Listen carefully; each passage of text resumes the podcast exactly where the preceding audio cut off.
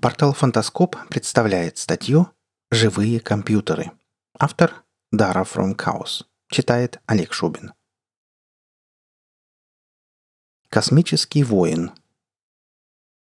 В нашей жизни стрессы возникают ежедневно, и каждый пытается найти свой выход из них.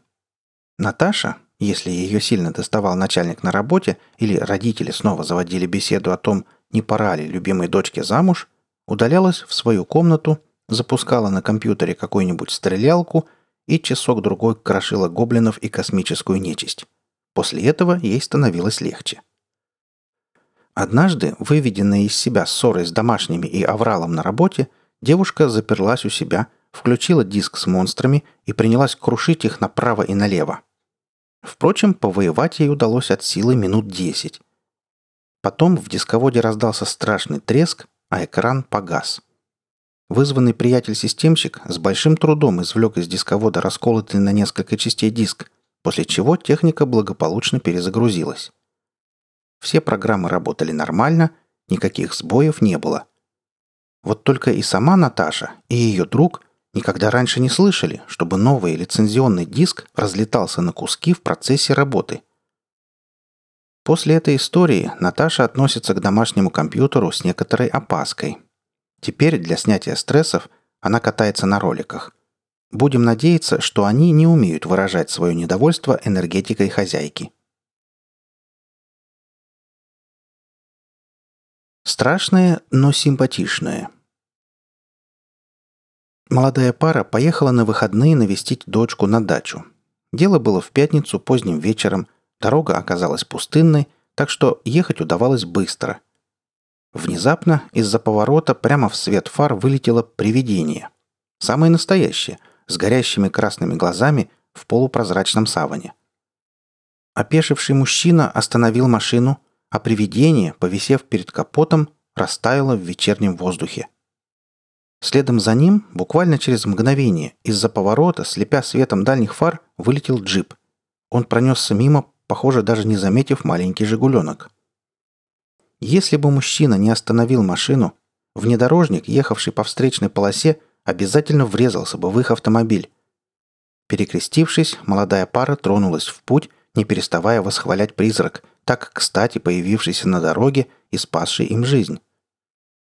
После выходных, уже вернувшись в город, молодая женщина показала мужу свою любимую компьютерную игрушку – надо заметить, что раньше он всегда был против увлечения супруги, а к компу подходил только по работе.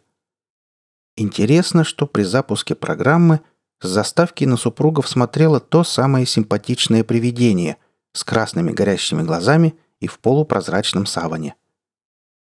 И если жену еще можно было заподозрить в том, что она увидела на дороге уже знакомый образ, то муж никогда раньше этого призрака не видел. Рыцарь добра. Михаил – практикующий экстрасенс, причем принадлежит к той категории парапсихологов, которые всегда готовы оказать помощь нуждающимся.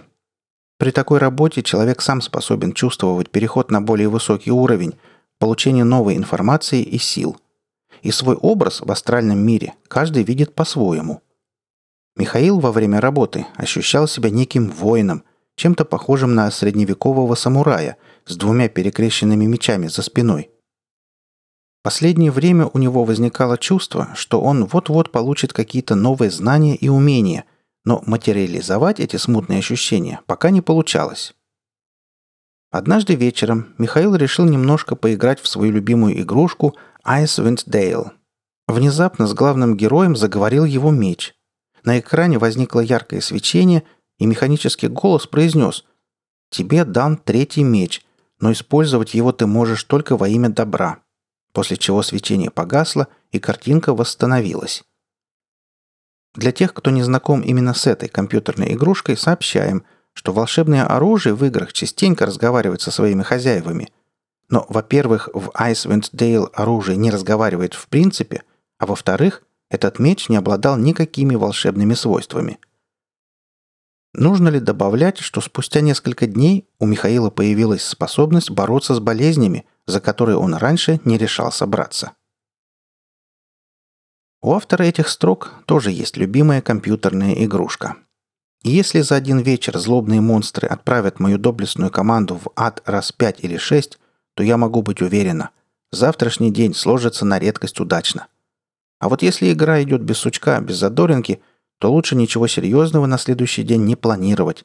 Все равно не сложится. И к этим предостережениям я уже научилась прислушиваться. Потому что еще не было случая, чтобы мой ноутбук сделал неправильное предсказание. Вы слушали статью «Живые компьютеры». Автор Дара Фромхаус. Читал Олег Шубин.